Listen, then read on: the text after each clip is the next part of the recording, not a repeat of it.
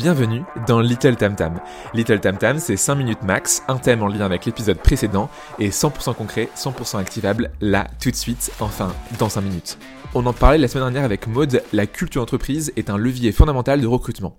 Elle permet d'attirer les bonnes personnes, de protéger les candidats qui ne pourraient pas travailler dans une culture trop différente de la leur, ou encore de déterminer les critères et questions en entretien propres à sa boîte. Mais comment l'identifier, cette culture? À part en lisant en gros, en gras et en comics sans MS sur les murs, bienveillance et transparence. Je te donne trois manières d'identifier ta culture d'entreprise dans ta boîte ou celle de tes clients. Manière numéro 1, identifier les comportements encouragés, proscrits et en déduire la culture. C'est souvent la manière la plus simple. Lors des promotions, lors de licenciements, on peut voir les comportements extrêmes. Ceux qui méritent une promotion sont donc les comportements et les valeurs encouragées. Ceux qui, ont entraîné un licenciement sont donc l'inverse. Si plusieurs personnes sont virées d'une boîte parce qu'ils refusent de travailler en plus des heures légales, on peut dire que la valeur de la boîte est work hard, si on trouve ça cool, ou machine à burn-out, si on est plus réaliste. Autre exemple, dans beaucoup de boîtes, tout est politique. On est promu parce qu'on connaît quelqu'un qui connaît quelqu'un, Ici, la valeur peut être stratège si on pense que ce comportement est positif ou copinage si on pense qu'il est négatif.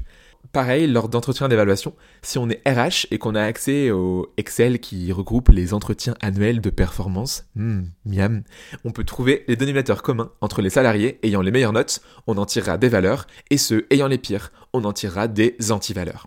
Manière numéro 2, identifier les drivers des salariés on a les valeurs que l'on mérite.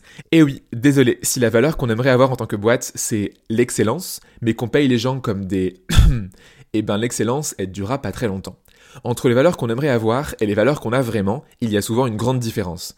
Pour la trouver, on peut demander aux gens pourquoi ils reviennent de la boîte et pas une autre, ou alors pourquoi ils restent et ne partent pas. Il y a un logiciel que j'aime beaucoup qui s'appelle ValueBeat, qui s'appelait avant Platypus, et qui permet de mapper cette culture. Chaque salarié classe parmi 12 valeurs ce qui compte le plus, comme apprentissage, flexibilité, mission ou encore salaire, et on peut avoir comme ça une vue par équipe, par âge, par pays ou encore par ancienneté, et évidemment une vue au global. Ce qu'on tire de ces données va être 100 fois plus qualitatif que ce qu'on pense en codir dans son coin lors d'un séminaire au Touquet en mangeant des petits fours. Bon, et pas forcément besoin de logiciel d'ailleurs pour le faire. On peut faire soi-même un petit questionnaire et demander aux équipes leurs avis. Mais en leur demandant ce qu'ils préfèrent parmi un listing de différentes valeurs, on sait précisément ce que les salariés ont envie d'avoir ou justement ce qui est moins important pour eux. Et on peut en déduire les valeurs de la boîte au global. Et d'ailleurs, c'est pas grave s'il y a des valeurs qui sont propres à une équipe plus qu'une autre, parce qu'au global, euh, une entreprise, quand elle grossit, ne peut plus vraiment avoir des valeurs qui sont propres à toute la boîte. Les valeurs vont être vraiment liées au département slash aux équipes. Manière numéro 3, identifier les pistes d'amélioration. Le dernier conseil que je voulais te donner, c'est d'identifier les trous dans la raquette. Si on veut vraiment recruter via le culture ad, donc avoir des personnes qui vont faire évoluer en bien l'entreprise, il faut identifier là où on est moins bon. Par exemple, si dans une équipe de développeurs et de développeuses, personne n'est bon en documentation. Ça va aller pendant un temps, mais très vite, ça va devenir l'anarchie. Chacune et chacun feront leur code à leur manière, bonjour le carnage. On pourra donc recruter exprès, et donc faire de la discrimination positive culturelle, si on veut, des gens qui viendront compléter l'équipe pour cette raison-là, et qui du coup seront plus structurés et n'auront pas peur de faire des documentations. Autre exemple, si une boîte fait un pivot et devient une entreprise éthique. Prenons par exemple une boîte qui fait du béton.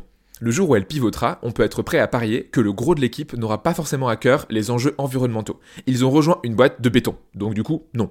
Plutôt que de virer toute l'équipe, on peut donc recruter dans ce cas-là des personnes qui ont pour valeur la mission d'entreprise et l'impact euh, comme valeur cardinale et qui du coup amèneront ça au reste de l'équipe alors qu'on n'avait pas jusqu'à présent. Et paf, ça fait des chocs à pic. Bon, la prochaine fois que tu devras trouver des valeurs dans ta boîte, plutôt que de décider euh, un peu au doigt mouillé, tu peux regarder 1. les comportements encouragés et proscrits, 2. les attentes des salariés, et 3. les pistes d'amélioration ou du coup les trous dans la raquette. Voilà, c'est tout pour aujourd'hui. Je te dis à la semaine prochaine pour un nouvel épisode de Tam Tam.